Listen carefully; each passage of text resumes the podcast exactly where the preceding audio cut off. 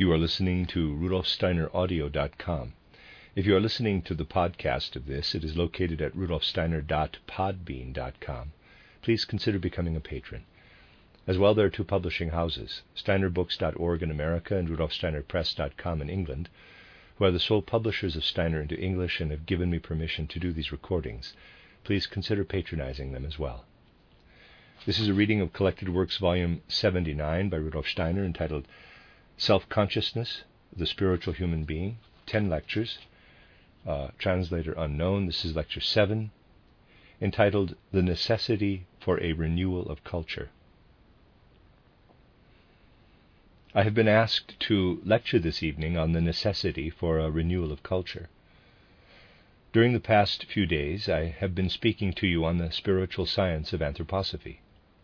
This is a field which may be dealt with generally by any individual, if he thinks that he can communicate to others this or that result of special investigations or impulses. For this is the expression of an individual impulse, although one must, of course, bear in mind that it is something which, from certain standpoints, may be of interest to all. But I have quite a different feeling in regard to this evening's subject. In the present time, when one has to speak of the necessity for a renewal of culture, one only has the right to do so if one can perceive that this subject really corresponds to a general demand, that people are filled by the desire for a renewal of culture and believe in what may be called a renewal of culture. An individual must therefore more or less interpret a generally ruling view. For in regard to such a subject, arbitrary individual opinions would only be an expression of lack of modesty and conceit. The following question therefore arises Does this subject correspond today to a generally ruling feeling, to a sum of feelings which exists in wide circles? If we look in an unprejudiced way into the hearts and souls of our contemporaries, if we study their soul moods and their general frame of mind, we may indeed believe that this subject of the necessity for a renewal of culture is in many respects justified. Do we not see that in the most varied spheres of life, many of our contemporaries feel that something must penetrate into our spiritual life and into the other branches of human life, something which in some way corresponds to the longing which manifests itself so clearly. Today we come across searching souls in many fields of artistic life. Who has not noticed these searching souls? We find them above all among modern youth.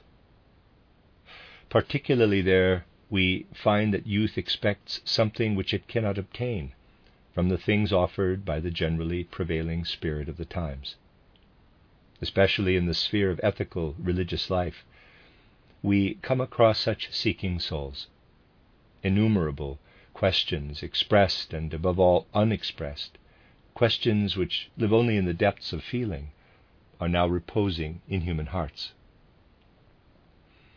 If we consider social life, then the course of the world's events and all that takes place, as it were, within this domain, takes on the aspect of one great question where must we look for some kind of cultural renewal of our social life?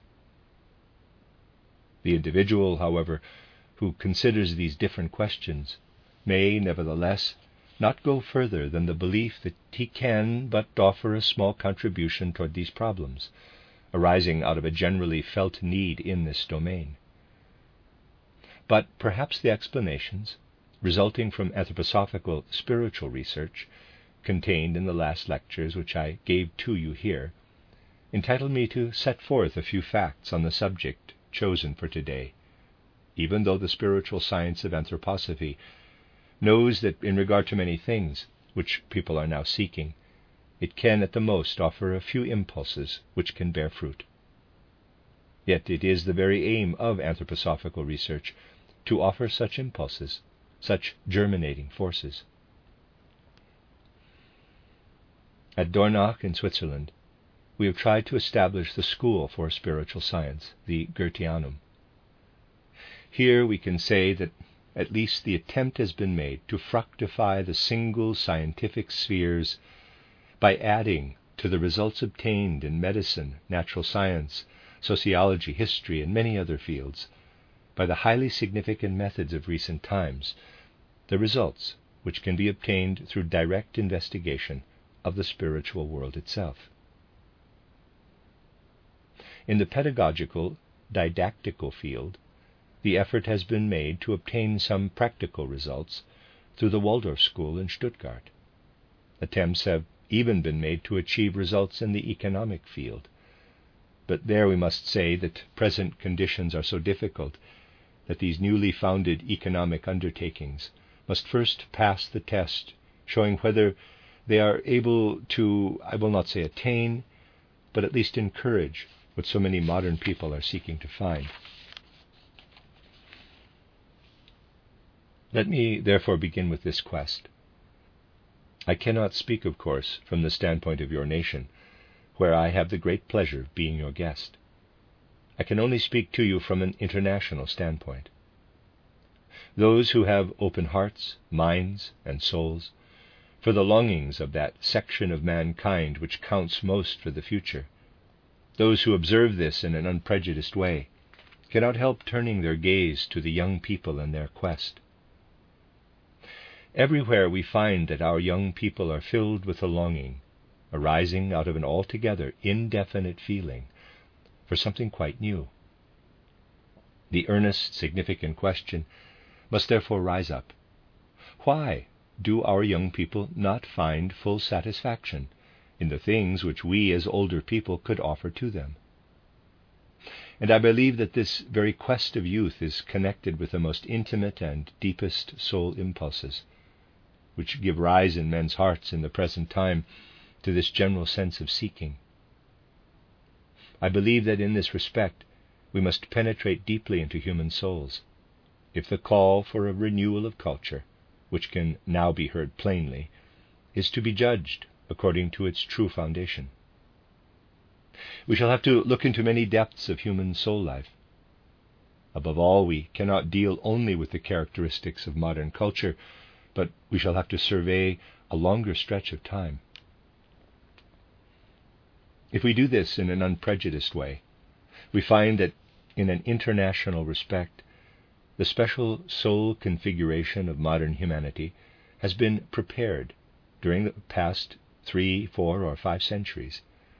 We also find that these last three, four, and five centuries reveal something completely new compared with the spiritual constitution which still existed in the Occident during the 10th, 11th, and 12th centuries, derived from a still earlier epoch.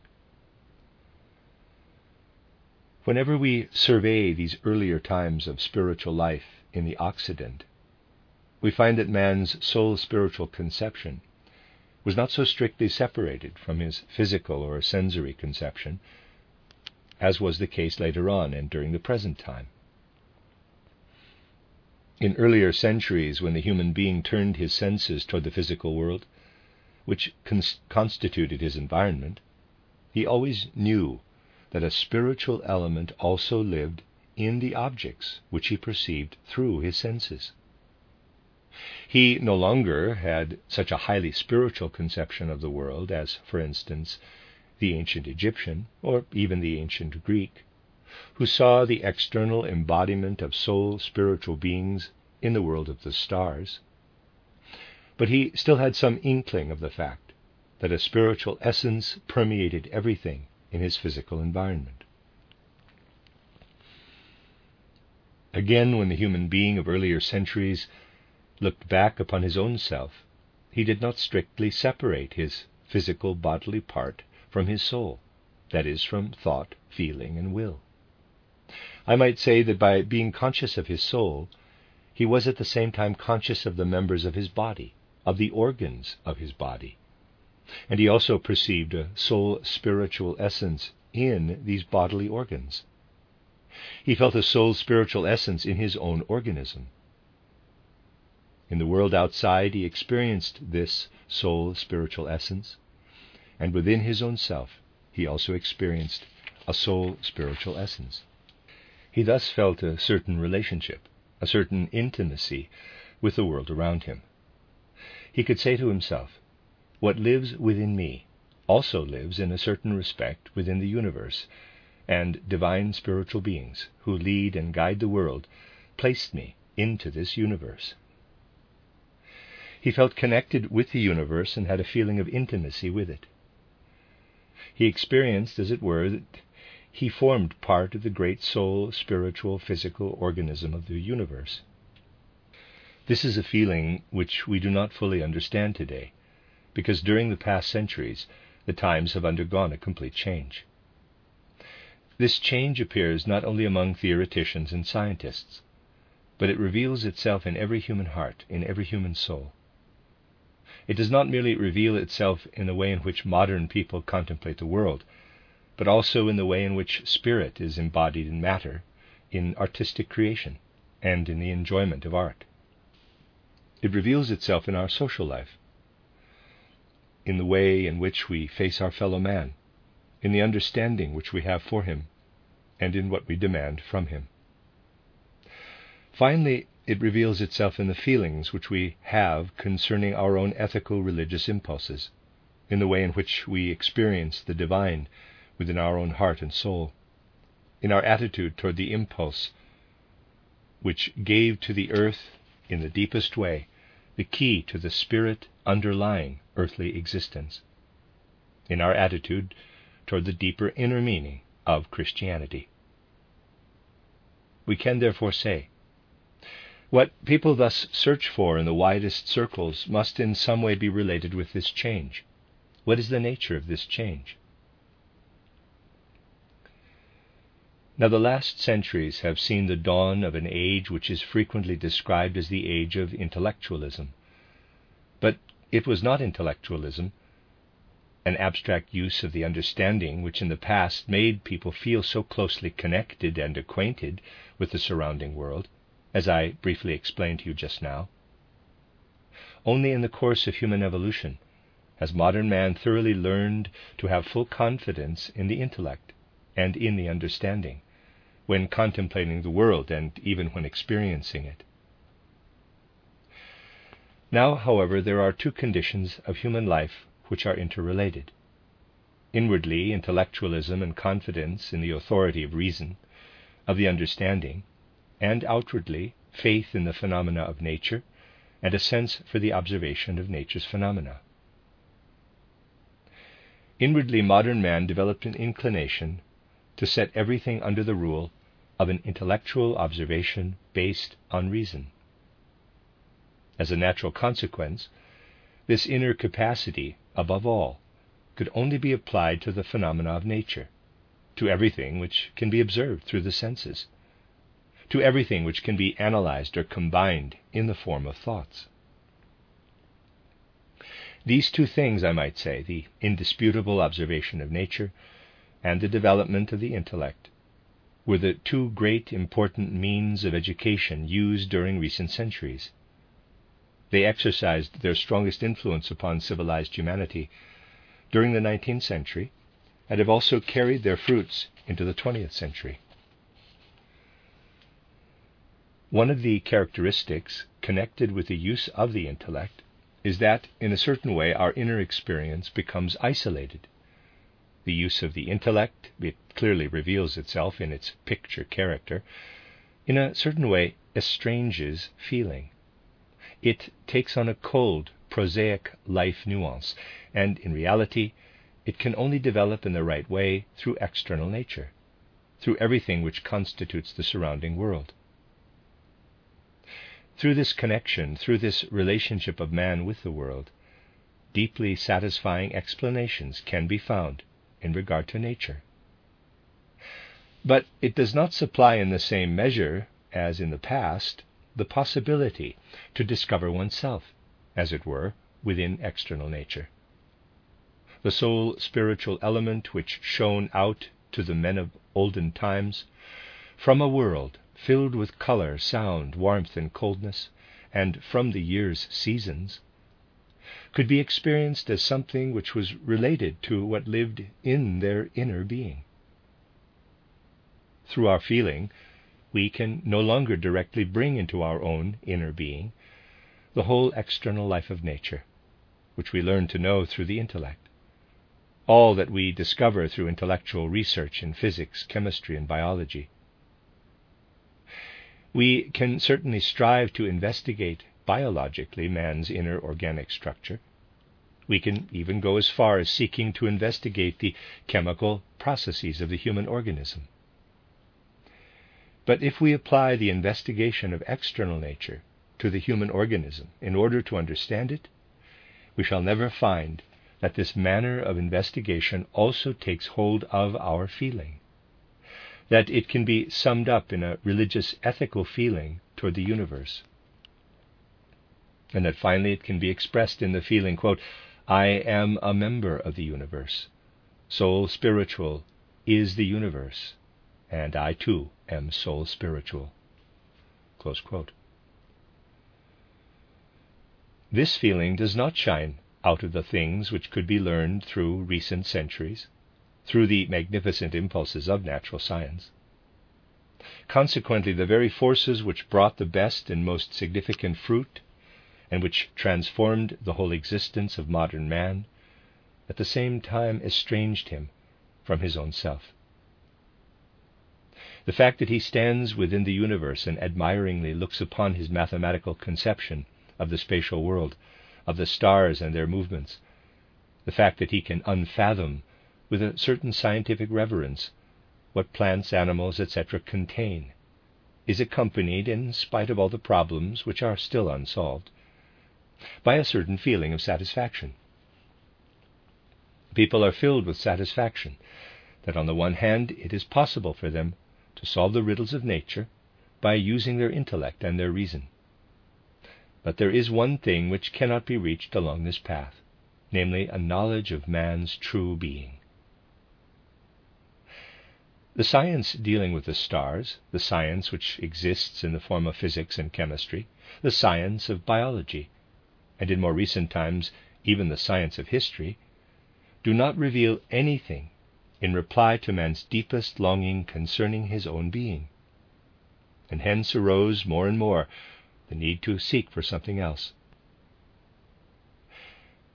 Their quest is none other than the quest of modern man for the human being.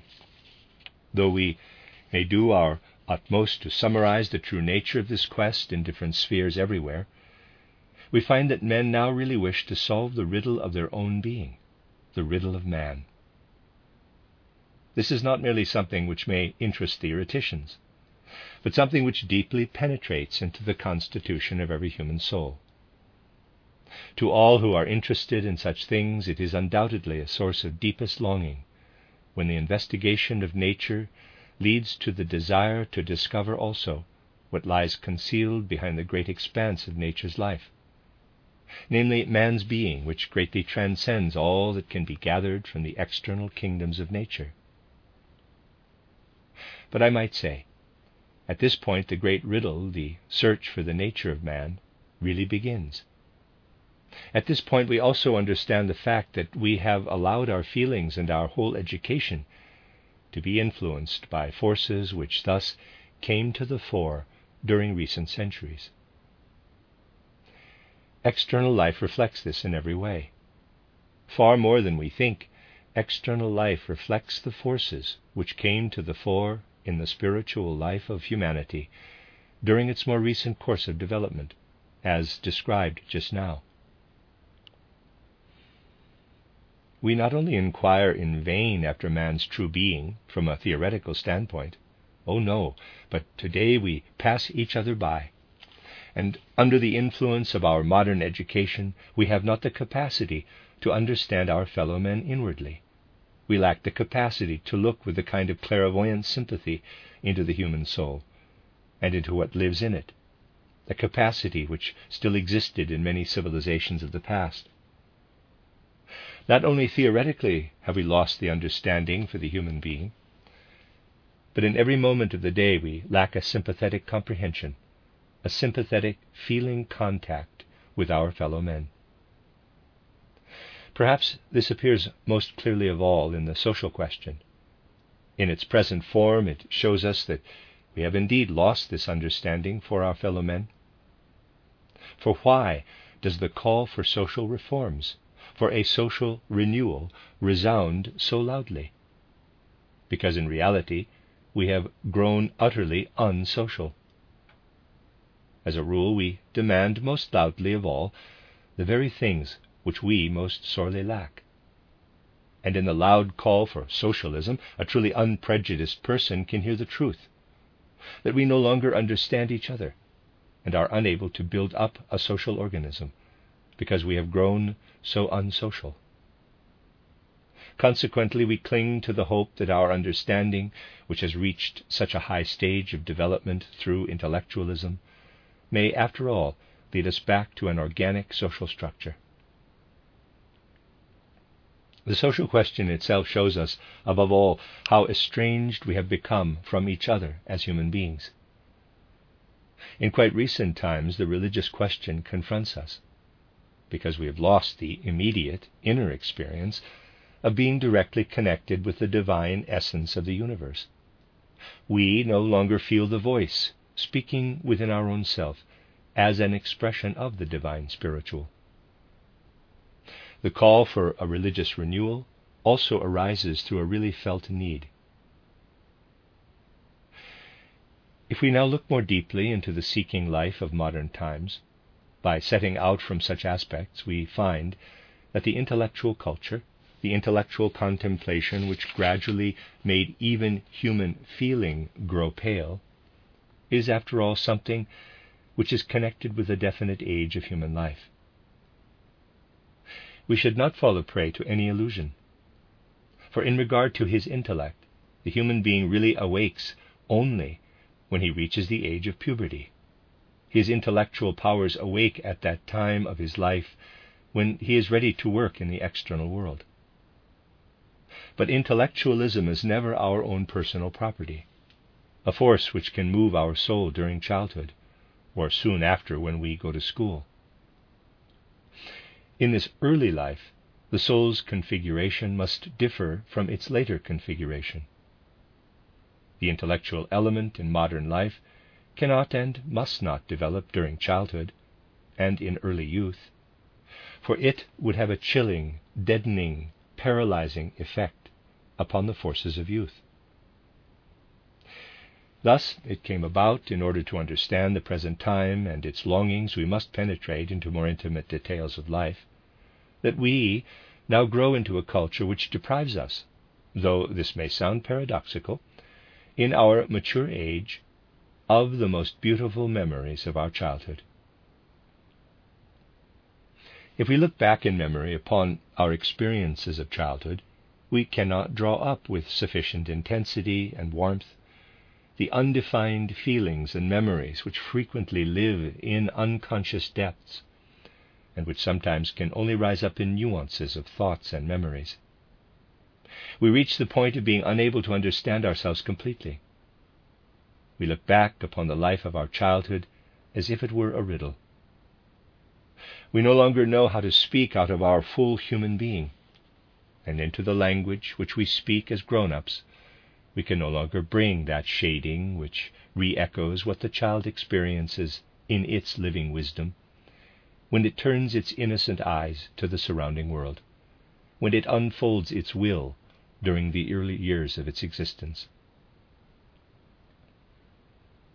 We do not study history in a true way if it does not show us that among the people of olden times the speech of men who had reached a mature age always re echoed the development of childhood.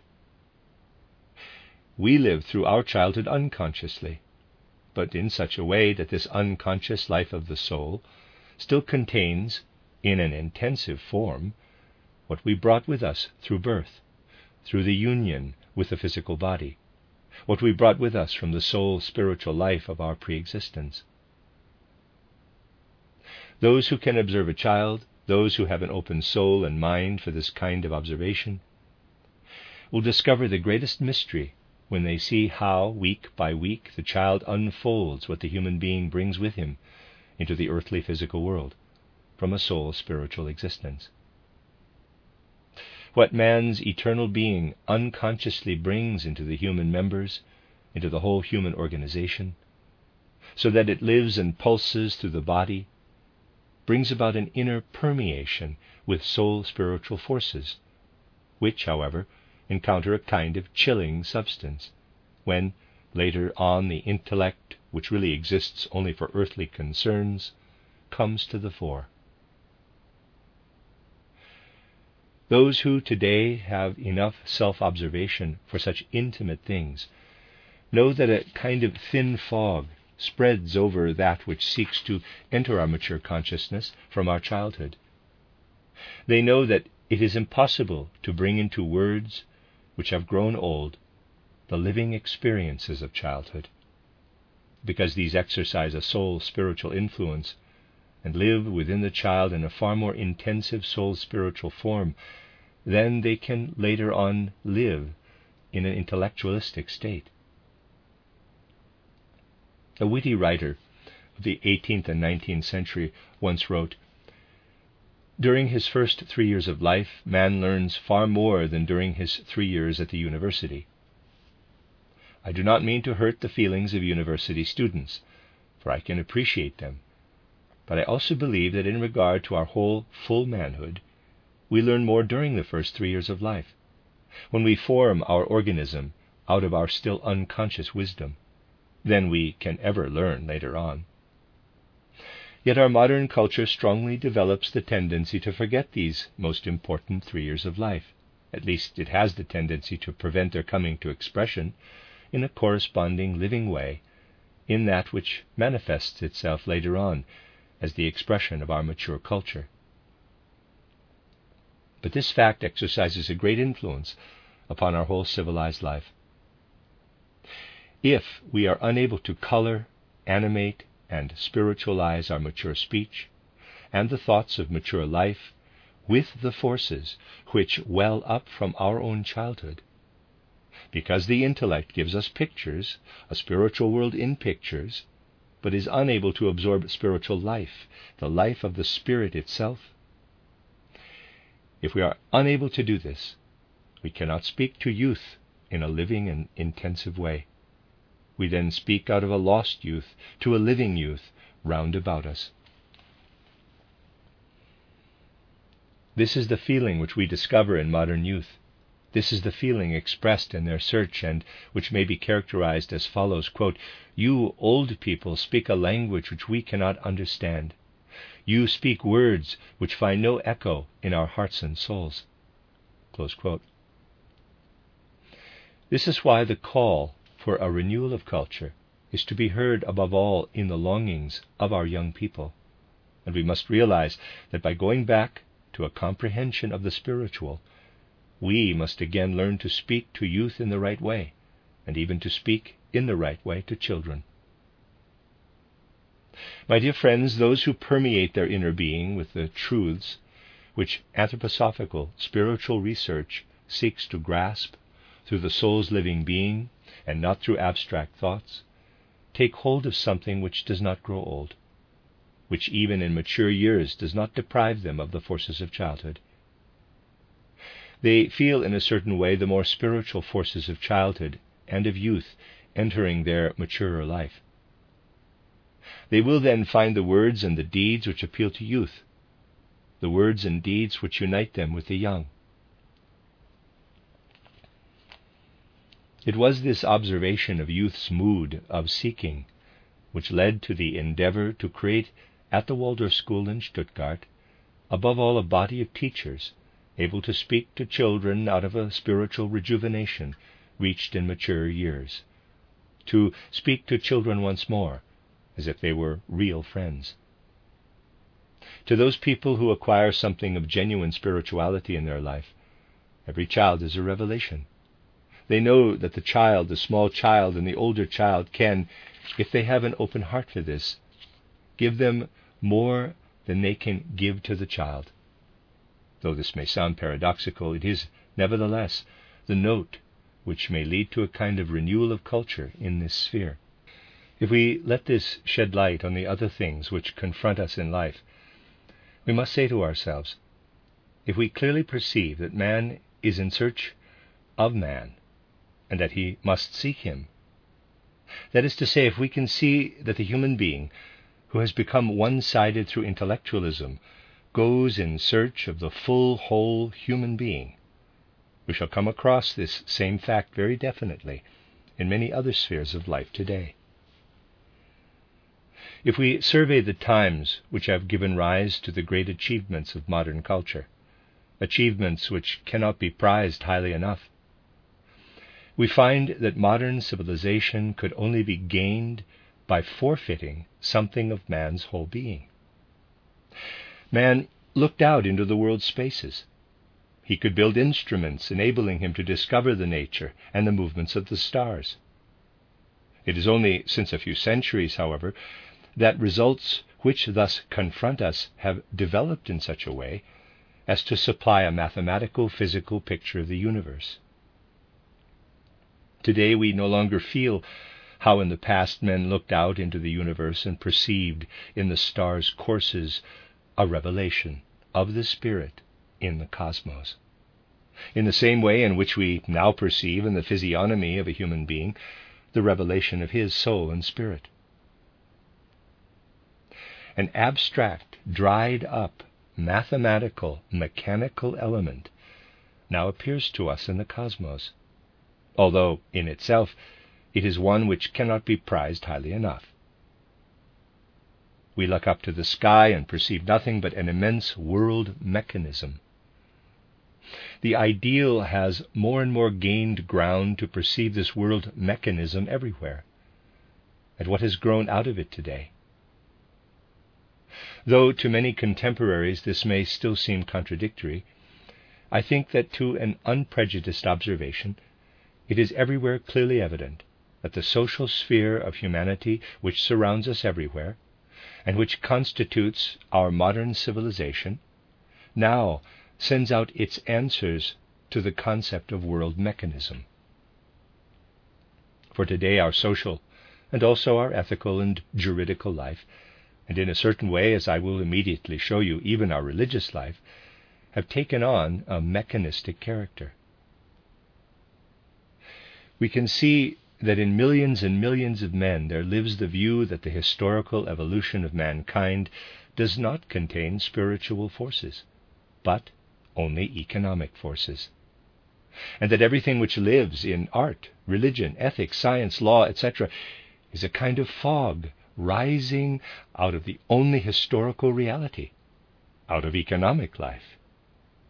Economic forms are realities, and their influence upon men, this is what many people say today, and one's heart should feel the great tragedy of such statements, gives rise to what develops in the form of law, ethics, religion, art, etc. This is their view. They think that all this is an ideology. This has driven us in a direction which has, to be sure, produced great results in the spiritual life of the Occident. But today it has reached the opposite pole of what once existed in ancient, better times of the past in the civilization of the Orient, though even the Oriental culture has now become decadent.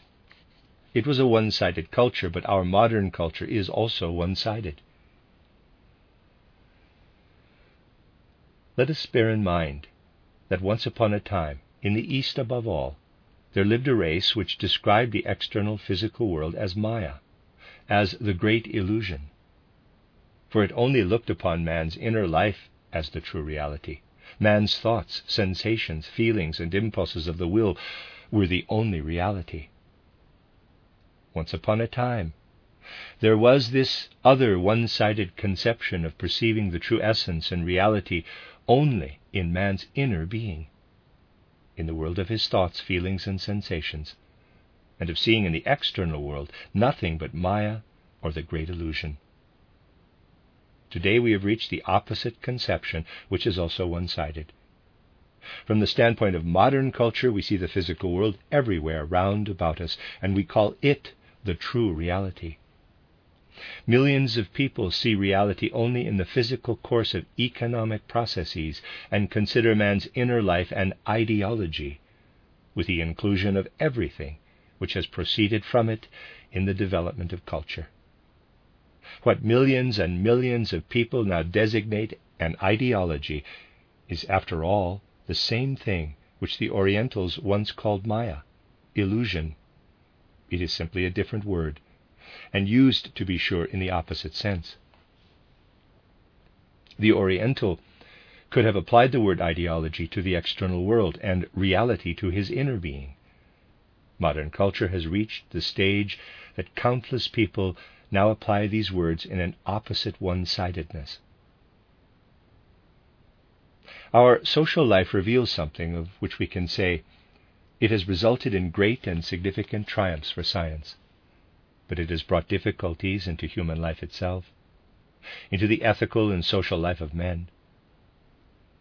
But this mechanization of life which now faces us does not only live in the ideas of millions of men, it really also exists our external life has become mechanized. And with our modern culture, we are now living in a time which supplies man's answer in the social, ethical, and religious spheres of life. What arose as a conception of the world in the great age of Galileo, Copernicus, and Giordano Bruno, the conception which was then born, demands, to be sure, that it should be permeated with humanity in a different way from what has been the case so far. For the mechanization of our human life is, as it were, the answer of civilization to the mechanical character of our intellectual scientific life. We can see this in every detail. Today we study natural science, we study the development of animal species from the lowest, simplest, most imperfect forms right up to man. Guided by highly praiseworthy scientific thought, we then place man at the end of this line of organic beings. What does this teach us in regard to him? That he is the highest animal. This is, of course, significant in a certain way, but we thus also learn to know man in his relationship to the other beings, not as he experiences himself as man, we learn to know what man develops in regard to the other beings, but not what constitutes his own self. Man loses himself inasmuch as he contemplates the external world in accordance with the admirable principles of modern natural science. And hence the search for the human being, since through the great achievements of modern time man has in a certain way, lost himself. And if we then look at the communal life and the social organism, we find that there reciprocal actions compel men to live as they do. In regard to this necessity, we have gone very far in modern times. Into every sphere of social life there has entered a division of work. As regards the external mechanized life of modern times, we must work so as to realize the truth of the words all for one and one for all. In regard to external life, we have had to learn to work one for the other. But also here we can see that for those who have not preserved old traditions, but who have grown into the most modern form of life, human labor has become completely separated from the human being and that our modern understanding only enables us to grasp the external nature of man. Our conception and feeling in regard to human labor, through which we help our fellow men and work together with them, has therefore become a purely external one. We no longer observe the man and how he develops his work out of his soul spiritual existence on earth. We do not see how human labor is the outcome of a man with whom we are closely bound up through feeling, who is a being like us. We see him and we do not feel that he is working for us. No, in the social life of today, we look at the product. We see how much human labor has flowed into it. And we judge human work insofar as we find it in the product.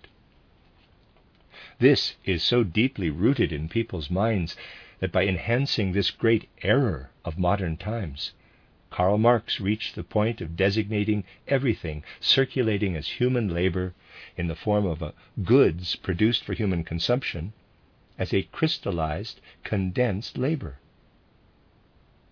We now judge labor separated from the human being, in the same way in which we have acquired the power of observing nature apart from man.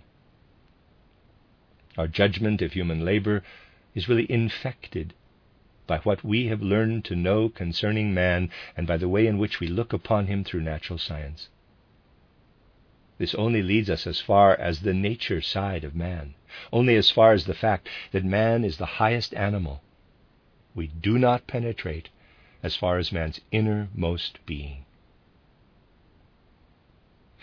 Even when we observe man in his work, we do not see how this work comes from him, but we wait instead until the product is there, and only seek the work in something which has become emancipated from the man.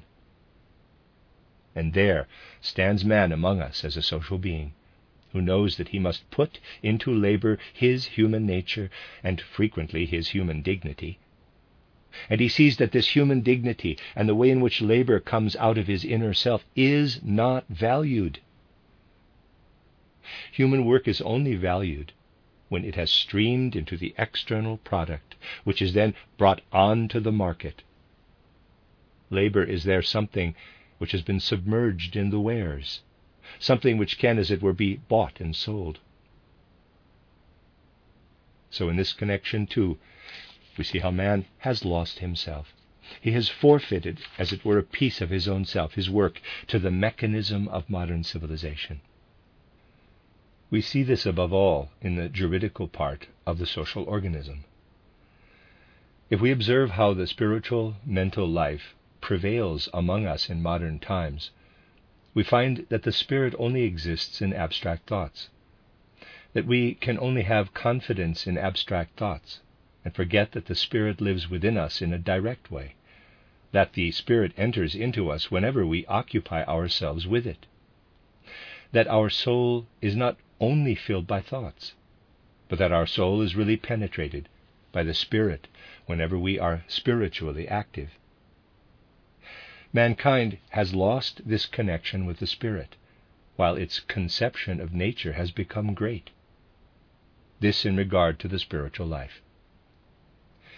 In regard to our juridical, social, and political life, the example of human labor has shown us that something which is connected with the human being has been torn away from him. When we observe the human soul in its intercourse as man with man, we do not see feeling flashing up and growing warm when one person looks at another's work. There is no warm feeling for the man at his work. We do not see the work developing in connection with man. But we only see something which can no longer kindle the other man's warm sympathy. We see the labor after it has left the man and has flowed into the product. So, in this sphere too, in the sphere of human intercourse and juridical life, we have lost man. And if we look at the sphere of economics, in the economic life, man must procure for himself what he needs for his consumption. The things which he needs for his own consumption are those for which he develops his capacities. Man will work all the better for others, for himself, and for the whole human community the more he develops his capacities. The essential point in economic life is the development of human faculties. When it is a question of people, an employee will find it advantageous to work for a capable employer. This is quite possible, for those whose work is guided by others physically or spiritually soon recognize that they fare better with a capable leader than with an incapable one. But does our modern economic striving tend above all to bear in mind the economic life and activity of mankind, and to ask everywhere, where are the more capable people?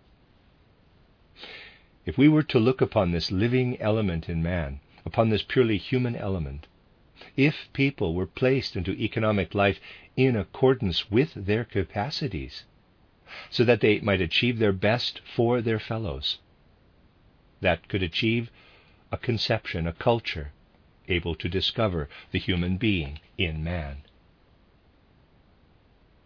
But the characteristic of our modern culture is just this that it cannot discover the human being in man, and to an unprejudiced observation it is evident that we have gradually lost the power of judging people rightly in accordance with their capacities and gifts.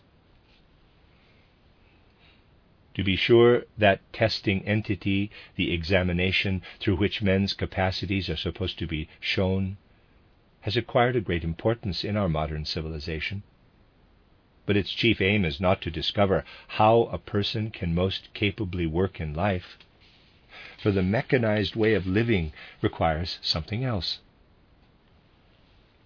In many respects, indeed, there is the call today to let the best man fill the best place according to requirement. But this generally remains a pious wish. And we see that economic life, above all, as well as other spheres, such as spiritual and juridical life, becomes severed from the human being. We do not consider the human being above all and his living connection with economic life, but we consider instead the best way in which he can become connected with something which is not really related to man. We see that economic life as well is separating itself from man. It is therefore no wonder that the call for a renewal of our present culture should arise in every sphere of life under the aspect of a search for the human being. Things are not much better in the sphere of art. If we look back into the times of ancient Greece, we think that the Greek tragedians wrote their dramas in the same way in which we write them now. Yet the Greek conception of life in no way resembles the present one. The Greek spoke of catharsis, the purification which must take place through the drama. What did he understand by catharsis or purification? He meant that a person participating in the action of such a tragedy or of some other piece, experienced something in his soul which made him pass through certain feigned emotions. But this had a purifying effect, and thereby a healing effect upon him, reaching as far as the physical organism. It had, above all, a purifying and healing effect upon the soul. And the most important thing in Greek drama consisted both in a higher spiritual impulse and, I might say, in a medical impulse. The Greek saw a kind of healing process in what he wished to impart to his fellow men through his highly perfected art. We cannot, of course, become Greeks again. I am merely telling you this as an elucidation of the fact that we have actually entered into a mechanized way of living, which is, as it were, a denial of the human being and that this explains the deep longing which passes through the modern world as a search for man. The spiritual science of anthroposophy, in order to support this search for the human being, strives for what may be called the threefold division of the social organism. This is subjected to many misunderstandings. It only seeks ways, however, which will lead in the life of the Spirit to the rediscovery of no mere abstract spirit, a pallid thought world, at most a reflecting upon the spirit, which will lead in the juridical political life to the rediscovery of not merely the work that flows into the product, but the valuing of man's work. That human valuing of work which arises in the communal life when man, as man, confronts his fellows in pure humanity. And in the economic sphere, the threefold division of the social organism aims at the forming of associations in which people unite as consumers and producers so that they can guide economic life in an associative way out of the most varied human spheres of interest. We judge economic requirements purely through the mechanism of the market. The associations are meant to unite people as living human beings who recognize the requirements in economic life. They are to form an organism that can regulate the conditions of production determined by the common life of men, and by a knowledge of these requirements arising from such a joint life. The threefold division of the social organism thus seeks to connect these three members spiritual life, juridical life, and economic life. In such a way, within the social organism, that the human element may everywhere be found again in the free life of the Spirit, that does not serve economic interests nor proceed from these, that does not serve political interests nor proceed from these, but that stands freely upon its own foundation and seeks to develop human capacities in the best way.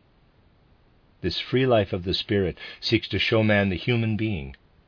It shows the human being to man. In the free life of the Spirit, the human being can be found by experiencing the Spirit, thus unfolding in a harmonious way the human capacities. From such a relatively independent spiritual life, it will then be possible to send into the political, juridical life and into the economic life the men with the best capacities, thus fructifying these spheres. If the economic life or political life dictate what capacities are to be developed, they themselves cannot prosper. But if they leave the life of the Spirit completely free, so that it can give to the world out of its own foundations what every individual brings into existence out of divine spiritual worlds, then the other spheres of life can become fruitful in the widest sense of the word. The state's life should cultivate what men can develop as the feeling of legal rights, as moral disposition, inasmuch as they face each other as equals. The economic life should discover man through the necessary associations in keeping with his needs and capacities in the economic sphere. The threefold division of the social organism does not aim at a mechanical separation of these three spheres, but by establishing a relative independence of these three spheres, it seeks to enable man once more to find through these three spheres of life the full humanity which he has lost and which he is seeking to discover again. In such a sense, we may indeed speak of the necessity for a renewal of culture and this is particularly evident if we look still deeper into man's inner being, into that inner part where, if he seeks to be fully man and experience fully his dignity and worth as a human being, he must connect himself with the divine spiritual, where he must experience and feel his own eternal being. That is to say, when we look at men's common religious life. My dear friends, I only desire, of course, to say that these are the convictions of anthroposophical spiritual science. I do not wish to press anyone to accept this particular solution of today's subject. Anthroposophy seeks above all to recognize once more the place of Christianity in the evolution of the earth. It points to the mystery of Golgotha, as anthroposophy can unravel it in the spiritual world. Historical evolution is then traced in relation to the mystery of Golgotha. A spiritual study of human history reveals that in primeval times humanity possessed a kind of primeval revelation, a kind of instinctive primeval wisdom, which gradually disappeared and grew fainter, and this would have increased as time went on. If nothing else had occurred, we should now be living within a pallid spiritual life, deprived of wisdom, a spiritual life that could have nothing in common with the warmth of our soul life.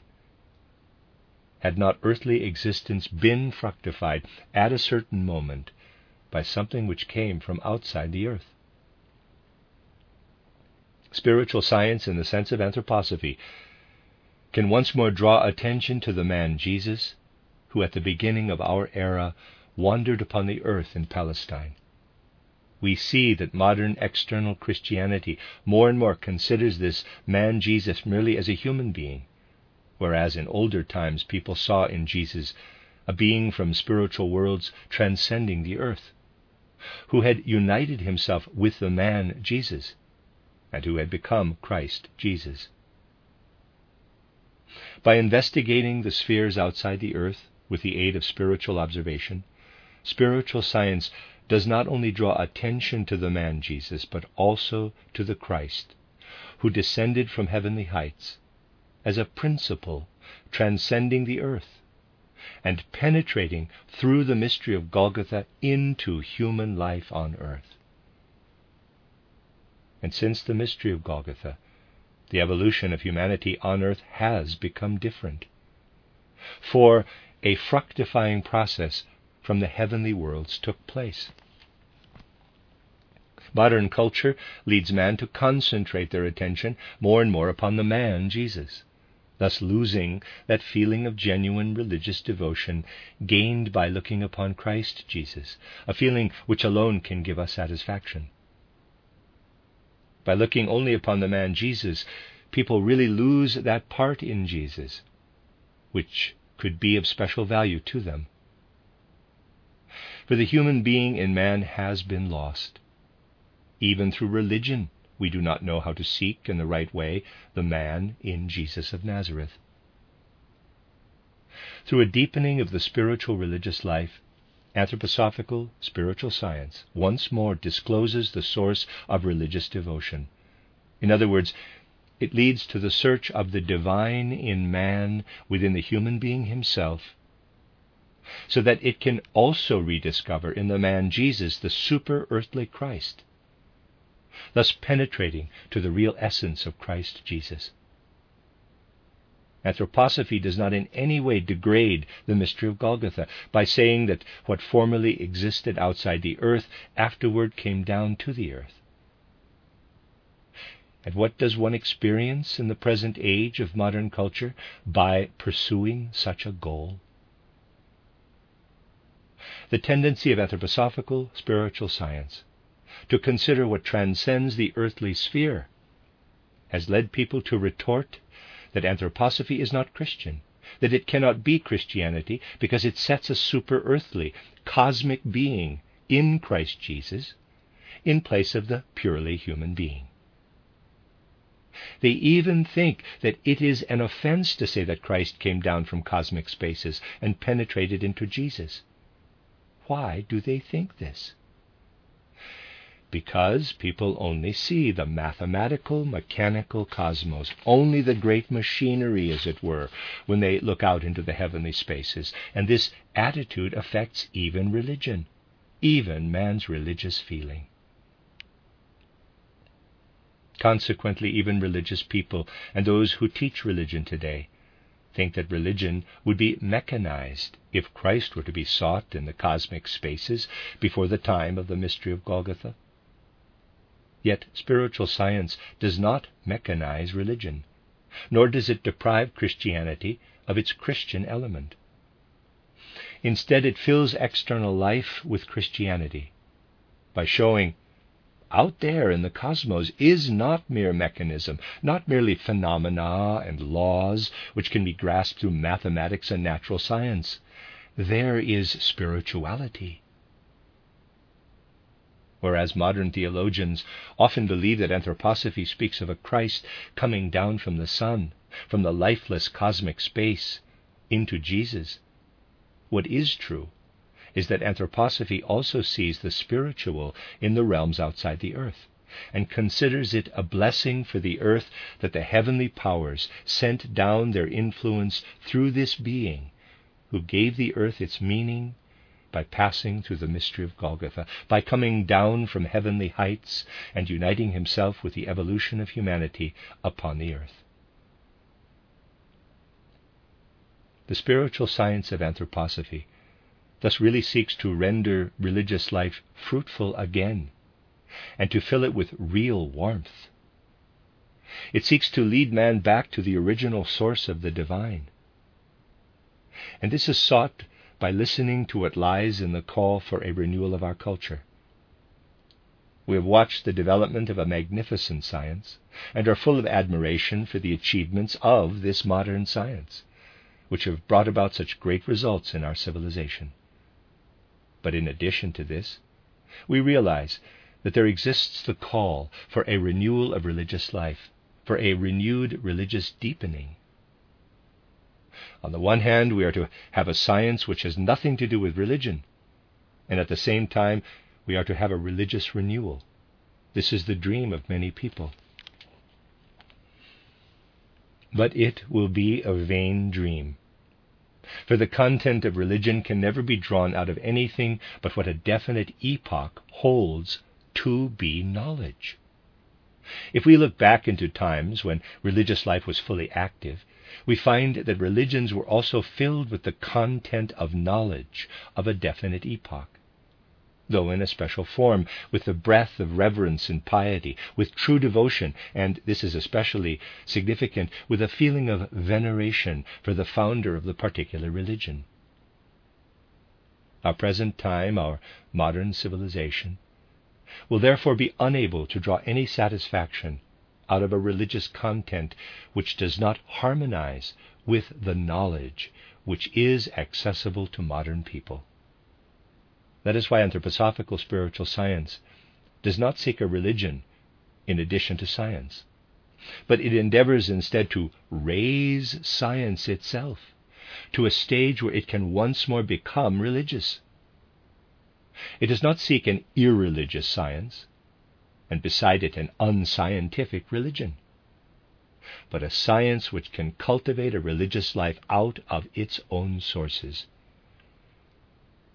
for the science which anthroposophy seeks is not based in a one sided way upon the intellect, but it embraces the whole human being and everything which lives in him.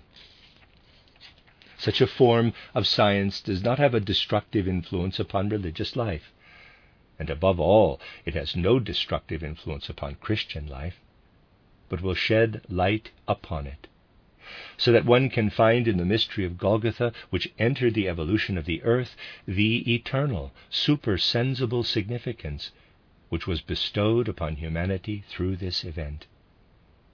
If we look upon the mystery of Golgotha, religious enthusiasm and inner religious happiness will enter our feelings and in a moral way also our will. And this religious life cannot be destroyed, but can be illumined in the right way by the truths which we can see and comprehend in regard to Christ Jesus and his entrance into the earthly development of humanity. Spiritual science, therefore, tries to meet the search for the human being. As I already explained to you, this lecture is only meant to be a small contribution to the hoped for and longed for renewal of our modern culture. It only seeks to explain the way in which it is possible to view the significance, the deep inner human significance of the longings which can find expression in a problem such as the renewal of modern culture. In my lecture, I also wished to show you that this call for a renewal of culture is really at the same time a call for knowledge, for the development of a new feeling of the true human nature. The problem dealing with the nature of this search, which strives after a renewal of modern culture, is one which really exists. And we must seek to gain a real feeling of the true being of man, a full experience of the human being. Perhaps it is justified to believe that we may interpret this call for a renewal of culture, a call which is in many ways not at all clear and distinct, by saying to ourselves, the striving human being is now confronted in a really significant way by the renewal of a problem which resounded in ancient Greece and which now re echoes from there in the call, O man, know thyself. Assuredly, the noblest endeavors of hundreds and thousands of years have been spent in the attempt to solve this problem. Today it is more than ever the greatest problem of destiny. No matter how individual persons may reply to the question, how are we to reach a renewal of culture? I think I indicated this to some extent. the answer will somehow have to lie in the following direction.